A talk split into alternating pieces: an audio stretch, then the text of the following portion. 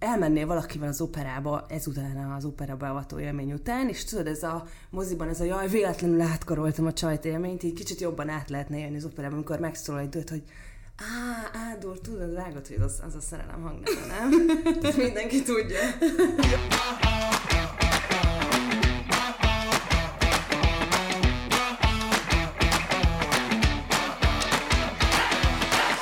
Sziasztok, ez itt a Kultrahang Podcast hetedik adása. Én Edina vagyok. Én pedig Luca. Mai alkalommal a zenéhez térünk vissza, ugye ez a körkörös rendszerünkben újra a harmadik alkalom, tehát a zenénél tartunk, és arra gondoltunk Lucával, hogy hát teljesen meg fogunk lepni benneteket, ugyanis az operáról fogunk beszélni. De itt ne kapjatok a fejetekhez, mert nem csak az operákról fogunk beszélni, hanem egy olyan programról, amit opera beavatónak hívnak. Ha ismeritek, akkor nagyon szerencsés emberek vagytok, ha nem ismeritek, akkor pedig tényleg nézzetek Tartsatok ki még egy kicsit. Csodálatos, csodálatos dolog az opera beavató. Ez Dinny és Dániel és Kolonics Klára programja, akik tulajdonképpen fognak egy témát, ami az operához kapcsolódik, és azt ízekre szedik, elmagyarázzák, énekelnek belőle, de kezdjük az elején. Hol találkoztunk mi az opera beavatóval először? A beavatóval, vagy magával az operával? Mondjuk ezt az operát. Neked milyen, milyen kapcsolatod van az Operával? Mert hogy ugye felmerül a kérdés az opera beavatóval való találkozás kapcsán, hogy az operához magához mi a viszonyod, mert kicsit úgy fogsz ahhoz is hozzáállni, egész addig, amíg el nem kezdődik, mert utána aztán ugye megváltozik a viszony. Nekem megmondom őszintén, ö, nagyon nagy viszonyulásom az operához nincsen a mai napig. Persze voltam tök jó előadásokon, meg voltam, voltak nagy operaélményeim, de ez valahogy nem épült be olyan szervesen a mindennapi kultúrafogyasztó rutinomba, mint mondjuk a színházba járás. De egyébként először az operáról akkor kezdtem el gondolkozni, mikor gyerekfejjel ö, otthon találtam egy ilyen könyvet, hogy ö, állítsatok meg a világot, ki akarok szállni, ez egy ilyen idézett gyűjteménykönyv. Igen, nagyon Krácsi, rohadt jó címe van. és ebben volt egy, e- egy Ed Garner, egy amerikai komikustól egy idézet az operáról, ami nyilván sokan ismertek, a, a, a, ami úgy szól, hogy az opera az a műfaj, amikor hátba szúrnak egy fickót, és nem vérzik, hanem énekel. És ez most nem azt mondom, hogy ez a mai napig meghatározza az operához való viszonyomat, de hogy akkor így elkezdtem így ezen gondolkodni, és hogy ö, valahogy gyerekként még így nem vittek operába szüleim, később aztán ugye iskolával, meg, meg aztán mondom, felfedeztem én, és voltak nagy élményeim, de nem vagyunk olyan szinten jó barátok, mint mondjuk egy színházzal, ezt töredelmesen bevallom, de majd erről beszélünk, hogy Dinny és Dani azért sokat könnyítette a helyzeten. Képzeld, én zeneiskolával jártam föl Budapestre, szerintem négy vagy öt évadon keresztül, évi négyszer vagy ötször operába, Wow. és a buszútért jártam. Mert akkor ott voltak a barátaim, én néha anyukám is jött, tesóm, tesóim egy idő után, és valójában a buszút sokkal szórakoztatóbb volt, mint maga az előadások. Nem, nem is azért, szerintem nem arról van szó, hogy rossz előadásokat láttunk volna, csak egyrészt mérhetetlen fiatal voltam, tehát hogy én erre úgy emlékszem, hogy olyan 15 éves koromig tartott. Mi az opera, az mondjuk ki, az nem egy gyerekeknek való műfaj szerintem. Én azt gondolom, hogy akkor való gyerekeknek, hogyha nagyon sokat foglalkoztok vele, ugye az én zeneiskolám az kifejezetten operával így nem foglalkozott, tehát hogy nem tudtam a műfajról semmit. Azon túl, hogy elszállítottak titeket egy évadban Igen, igen, és tök, tehát, hogy az nagyon jó szórakozás volt, tudom, hogy föl kellett öltözni, ugye szépen, azért az operaház nagyon szép, ugye tudjuk, hogy a 21-22-es évadra nyit újra. Nekem minden reggel az opera megállónál kell leszállnom az M1-es metróról, és minden reggel Michael Jackson-t hallgatnak a munkások, tehát tökéletesen illik az épület hangulatához, és tehát maga az a tény, tudod, hogy ez egy esemény, az nagyon bennem maradt. De az, hogy mi történik a színpadon, és hogy nekem ezt hogyan kéne értelmeznem, ez annyira nem.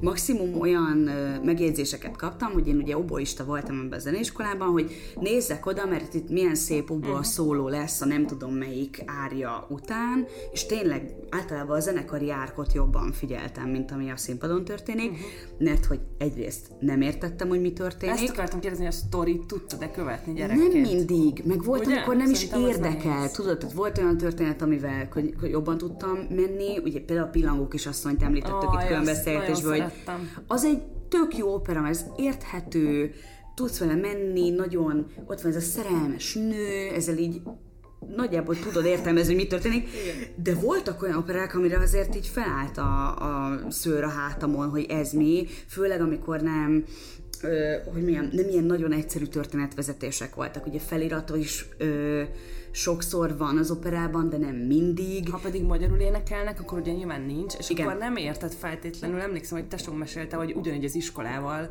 elvitték őket a bánkbánt megnézni, és az egész szövegből azt mondta, amikor hazajött, kicsit így elszomorodva, hogy annyit értett az egészből, hogy fiam.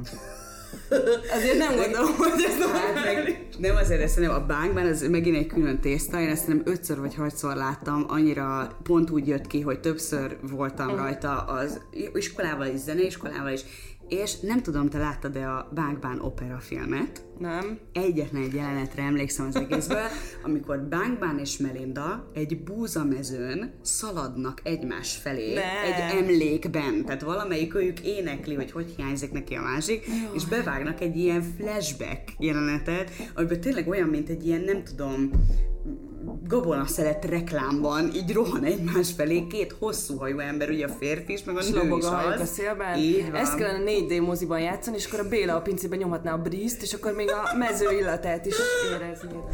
Na Szóval nem csoda, hogy, hogy azért olyan nagy szerelem köztem és az opera között sem alakult ki. Különben annyi szerencsém volt, hogy az egyetemen volt egy ö, csoporttársam, egyébként őt ö, ajánlom követni, Novotni Annának hívják, és ő most a műpában dolgozik, és ő például szenvedélyes opera rajongó.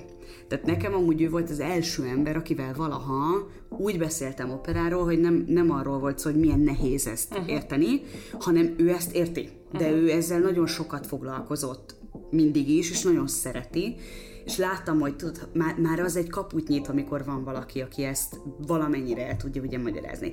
Na és ezért is itt jön be az opera beavató. Enter Dínyes Dániel. Így van. Dínyes Dánielnek a nevét azért is nagyon sok minden miatt érdemes megjegyezni, ugye ő egy kiváló karmester, Ö, mi szerintem az opera beavatón keresztül ismerjük egyébként a munkásságát, mert az ördög katanon keresztül, ahol... Abszolút, így van. Tehát ő, ő zeneszerzőként végzett a Zeneakadémián alapvetően, és ő, utána egy csomó helyen megfordult, volt a Bárka, zenei vezetője, ugye így került a, az ördögkatlanba is, a Bérces Laci ő, javasolta, hogy ez a program egyébként szülessen meg meg volt a Kaposvári Csiki Gergely színházban is, szóval hogy sok helyen megfordult, de hogy az, hogy miért ennyire csodálatos az, amit ők csinálnak, azt tényleg ki kell egy kicsit bontanunk, mert ugye így indultunk, halmozott a hátrányos helyzetből az operához való viszonyulásunkat tekintve, és akkor szembesültünk ezzel a programmal. Te hogyan találkoztál az opera beavatóval? Szerintem ördögkatlanon, viszont később, mint te. Ah, Tehát, hogy ez ilyen az elsőség, hogy é, hát meg nem mondom melyik évben, és az opera beavatónak az a sajátossága az Ördöghatlan programjában, hogy egyrészt mindig a településeknek a templomaiban van, ahol nagyon jó az akusztika, viszont alig lehet beférni, tehát ha nem mész előre oda, akkor tényleg a csilláról is, meg a orgonáról is lógsz, ugye? És arra emlékszem, hogy elkezdett terjedni a híre, tehát ez uh-huh. a emberről emberre ment, hogy voltál már? Uh-huh. És akkor egyszer mondtam, hogy na jól van. Ehhez én ez is nagyban hozzájárult. Van. És ugye ezek délelőttönként vannak. Igen. Most ugye tudjátok, az Ördögatlan Fesztiválon délelőtt felkelni, az egy nem egyszerű feladat. Igen. Tehát, hogy bármilyen fesztiválon mondjuk, Igen. bármilyen jó fesztiválon. Igen. Öm, és akkor egyszer rávettem magam, hogy na, akkor én most elmegyek, és megnézem a híres Dínyes Dánielt, hogy biztos mit tud, érted? És hát az arcom leszakad gyakorlatilag, mert a, ö, egy ilyen stand-upos, és egy nagyon-nagyon jó tanár, és egy nagyon jó zenész, és egy, egyébként a közönségére és az énekeseire nagyon figyelő embernek a két Amit azért ugye egyszerre megcsinálni ezt a sok mindent, amit mondtál, az nem egy kis teljesítmény. Így van. Úgy, nekem a Zanna Mari barátosném mondta az operabeautót először, 2011-ben, ami tök durva, mert amikor ma így végig gondoltam, oh, hogy mikor voltam először, hát ugye, ahogy a Székézoli barátunk mondja, egyre régebb óta vagyunk fiatalok, úgyhogy ez így alakul, hogy 9 éve volt. És az Anna Mari akkor a, ugye a Bárka hajó naplójába írt a fesztivál bizonyos programjait össze kellett foglalniuk így a honlapra, és akkor megkapta ezt az opera beavatót, és megkérdezett, hogy nem csatlakoznék-e hozzá, és megmondom őszintén, hogy még egy ilyen fenntartás is volt bennem, hogy opera beavató, tudod, pont amit az előbb itt megbeszéltünk, hogy opera, asszociációk. Hello. Igen. És ugyanez az élmény, hogy bementünk, akkor még ennyire nem volt híres ez a program, mert ez uh-huh. azt hiszem a, nem tudom, a harmadik katlan volt talán uh-huh. összesen, vagy ilyesmi de hogy, hogy, hogy akkor is már sokan voltak, de még nem volt ilyen uh, sztárprogram, és hát tényleg úgy jöttem ki, hogy Atya Úristen, velem itt mi történt, uh, tehát el, elképesztő. És Nagyon itt, katartikus élményt tud adni simán. Tehát itt azt, az történik tulajdonképpen, hogy ha nagyon lecsupaszítjuk, hogy vesz a Dínyi és Dani egy, vagy egy konkrét operát, vagy egy témát, mint ahogy a Katlanba gyakran csak annyit mondta, hogy duettek, uh-huh. és akkor azt egy-egy konkrét, tehát azt mondja, hogy duettek, akkor is egy konkrét operából vesz elő egy konkrét duettet, és annak a, a körülményeiről mesél, és azt így lebontja neked egészen apró részletekre, zeneileg, halálprofin, közvetlenül, szellemesen, és iszonyú viccesen, és mhm. közérthetően. Uh-huh. Tehát ez, ez az, az, ami történik így dióhéjban.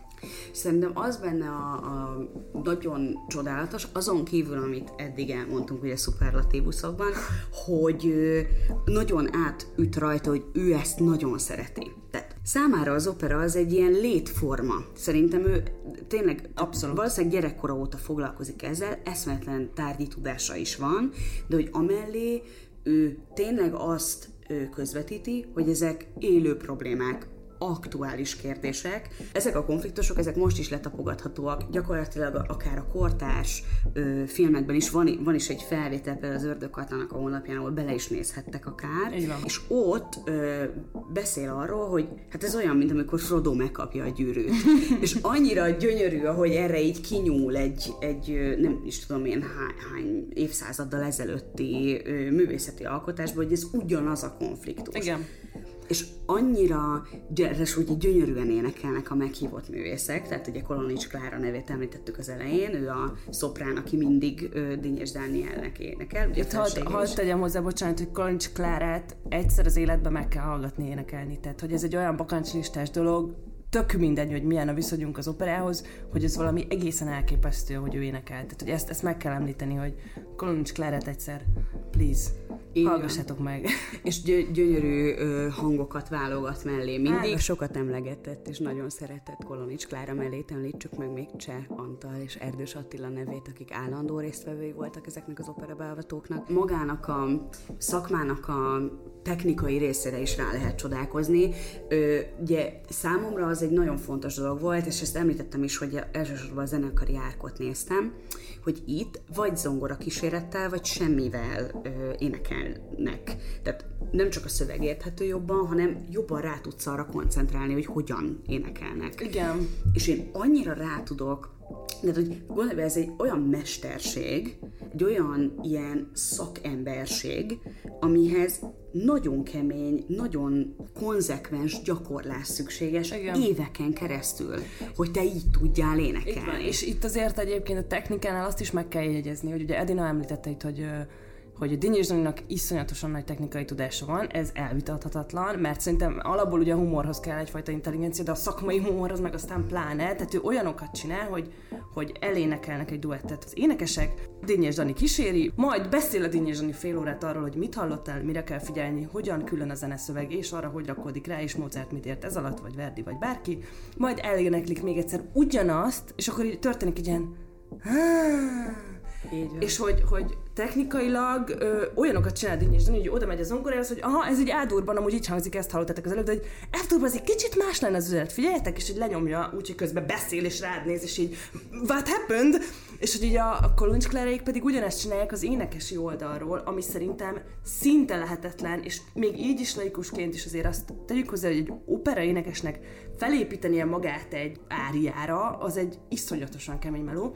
És a Dini és Dani azért, amikor magyaráz, néha csinál olyanokat, hogy szegényeket így lelövi, akár a mondat közben, a sor közben, és azt mondja, hogy értitek, ezt mondja a csaj. Uh-huh. És hogy közben utána folytatják az ének, soha egyetlen hibát nem vétenek. Tűpontos, nagyon tisztetett, gyönyörű hangok vannak. A technikai felkészültségnek valami olyan foka mutatkozik meg a nagyharsányi templomban, hogy tényleg nem tudsz magadhoz térni.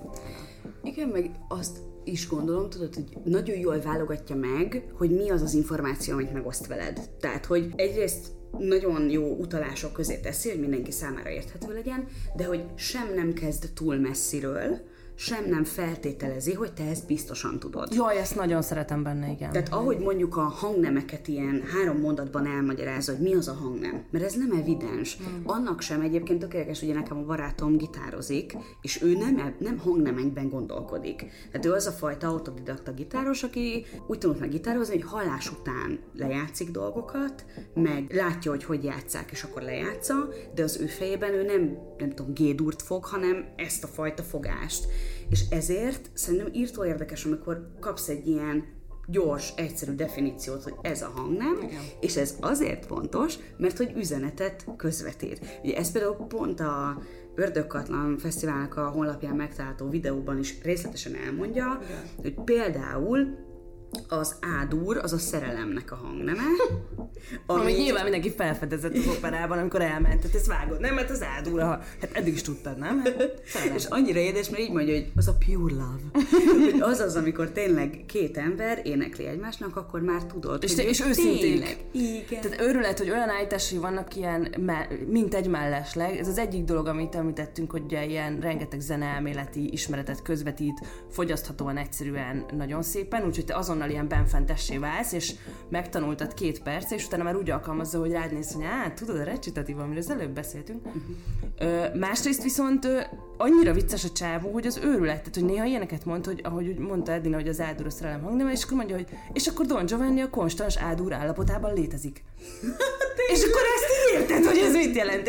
De hogy, de hogy nekem volt az első előadás, pont Don Giovanni volt, amit az Anna Marival meghallgattunk, és nekem volt egy ilyen élményem, hogy elmennél valakivel az operába ezután az opera beavató élmény után, és tudod, ez a moziban ez a jaj, véletlenül átkaroltam a csajt élményt, így kicsit jobban át lehetne élni az operában, amikor megszólal egy dőt, hogy Á, Ádor, tudod, vágod, hogy az, az a szerelem hangneme, nem? Mindenki tudja.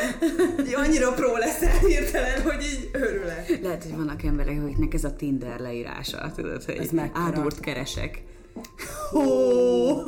Igen, és nem f durt ugye, mert az pedig a hamisság. Mi, miért van ez így, Edina? Olyan szépen mert, elmondtad nekem az előbb. Mert a régi hangszereknek az f dur az egy nehéz hangnem volt, és általában hamiskásan lehetett rajtuk játszani, amikor f durban kellett játszanod, és ezért ez a hamisságnak, hamiskásnak, hazugságnak lett a hangneme, és nagyon sokszor, amikor egy szerelmi duettet F durva énekelnek, azt mondja, hogy előfordul, hogy nem így van, de akkor a szerző a hibás. Tehát, hogy ha F durva énekelnek szerelmi duettet, akkor tudod, hogy hazudnak egymásnak. Igen, csak ezt így fel is kell fedezni. Tehát azért azt, azért azt én, én megnézem, hogy én persze. megszólal egy duett, és mondom, hogy á, ennek szíves lesz a vége, mert Igen, ez nyilván az ő beletett energiáját, idejét azt nem tudja átadni neked, Persze. de hogy minden más kulcsot meg odaad. Igen. És abban a pillanatban, tehát hogy ezeneken a felvételeken is hallatszik, hogy mint egy stand-upnál megvan, hogy ki mikor nevet és ezek nem alákevert nevetések, ez egy sima egy kamerás felvétel, Igen. hogy egyszerre kacag mindenki. Mert, mert nagyon vicces, tényleg elképesztő, és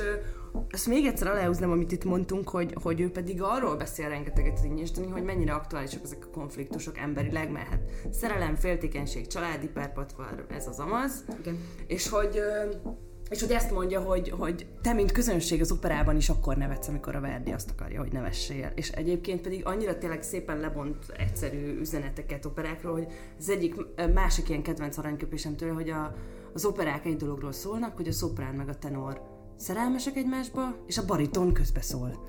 és akkor így mondja, és hogy ezzel leírható az operák 85%-a, és hát így Igen. imádod, imádod, Igen. és tényleg megteremti valahogy, azt az ilyen intellektuális uh, iszonyatosan inspiráló közeget, ami egy ilyen, hogy mondjam, egy ilyen agyi állapot, ami néhány ilyen katartikus színházi előadás közben született meg, de hogy én elég ritkán élek át ilyesmit, de hogy az opera beavatókon az összesen, mert azért azért tizen biztos voltam, ezt az állapotot érzem, hogy most minden idegszállammal figyelek, és minden infót be akarok szívni, és amikor egyszerre valami nagyon izgalmas dolog történik veled, és meg akarod jegyezni, és érzed, hogy így sokkal több leszel általa, és ez egy, ez egy fenomenális érzés tényleg, szóval... És amúgy azért is hoztuk nektek többek között, mert ugye mondja a Luc, hogy már volt tizen, hogy nem kell az ördökatlan megvárni velem, mert ugye hadszín teátromban egyébként vannak opera beavatók, katonában voltak előtte, és akkor most a hadszín Így van. teátromban vannak, Göttinger pár rendezésében. Erre jegyet lehet vásárolni, ha ügyesek Nem vagytok. könnyű, mert most sajnos az a lesújtó hírünk van, hogy március végéig sold out a, a történet, mert hát ugye óriási, de ezúton is szeretettel üzenjük Tényi és Daniéknak, hogy aki egy nagyobb terembe is elvihetik, mert szerintem bőven lenne rá igény. Így van, így van. Én például tudok egy nagyobb termet, tehát hogy lehet, Nice. így van, úgyhogy Igen. jöjjenek nyugodtan, ha akarnak, bármikor. Az jutott eszembe, azért mondtam, hogy az a tanár, aki kinyitja számodra egy egész ilyen kincses bányának a, az ajtaját. Az opera egy olyan műfaj, amit ugye nagyon-nagyon egyszerű magattól távolinak érezni. Tehát azt mondani, hogy a té- az tényleg egy pure sznobéria, annak már semmi értelme, annyira kemény kódrendszert kell hozzá tudni, és ehhez képest Dinyés azt mondja, hogy ez nem igaz, az tény, hogy nagyon sok apró jel van benne, de ezek inkább izgalmasak, mint ijesztőek. És amikor így le szedi darabokra, akkor egyébként te, te is szerintem úgy érzed, hogy igaza van. Hogy hirtelen nem azt hiszed, hogy én hülye vagyok az operához. Ugye nekem ez tökre Hát ilyen... sőt, Igen. A Danitól azt érzed hirtelen, hogy mindent értek, meg hogy Igen. ez egy szerethető műfaj. Igen. És hogy megtanít a zenére figyelni, ami nekem még nagyon tetszett, mert ugye sokszor ez, amit beszéltünk, hogy a szöveg, az, hogy annyira koncentrálsz arra, hogy megértsd magát a történetet, és a Dani ezzel szemben megtanít a zenére is figyelni a szöveg alatt, vagy a szöveg mellett, Igen. amikor szétszedi, tehát amit az előbb mondtunk, hogy eljátszák az áriát, majd utána elmeséled Dani, és gyakran ilyenkor így zongorán lejátsza csak a kíséretet, és elmondja neked, hogy ez amúgy Mozart integetős témája, értsd, mindig, ha valaki búcsúzik, vagy meghal, vagy távozik, akkor ez szól, és így megír egy ilyen vát, és közben, közben meg azt érzed, hogy ha nyilván, ha iszonyú pró lennél, akkor legközelebb, amikor elmész az operába, akkor tudnád ezt figyelni, és arra ez nyilván baromi nehéz egy, egy átlag földi halandónak.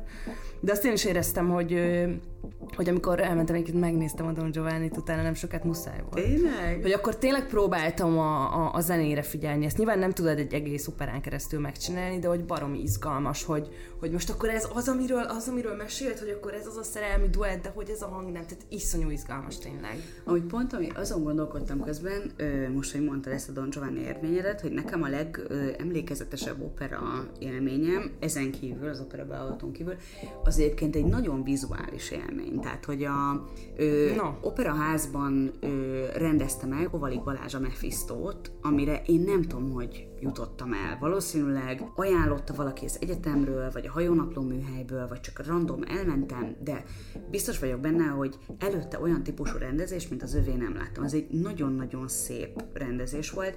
Ugye eleve ilyen öltönyben sétált végig az ördög meg Faust mellett. Volt egy olyan hosszú jelenet például, ahol a térdükig ért egy város, úgy volt megcsinálva, hogy ilyen kis maketházak voltak, és amikor dühös lett az ördög, akkor elkezdte rugdosni a házakat, és annyira Wow. egyszerű megoldás, ha azt úgy veszed, majd, hogy nem bábszínház, Erről egy do- dorszám jut eszembe. a Blood on the streets, it's up to my knees. Oh, yeah. Bocsánat, Kicsit folytasd kérlek.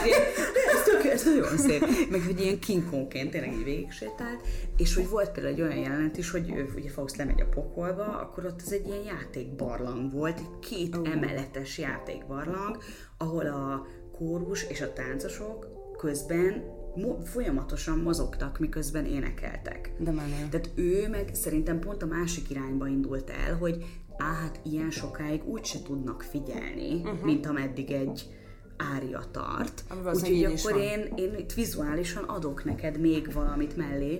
Tehát, hogy ő meg kicsit így inkább adott hozzá ma más mankót, hogy lefordítsa, hogy mi történik.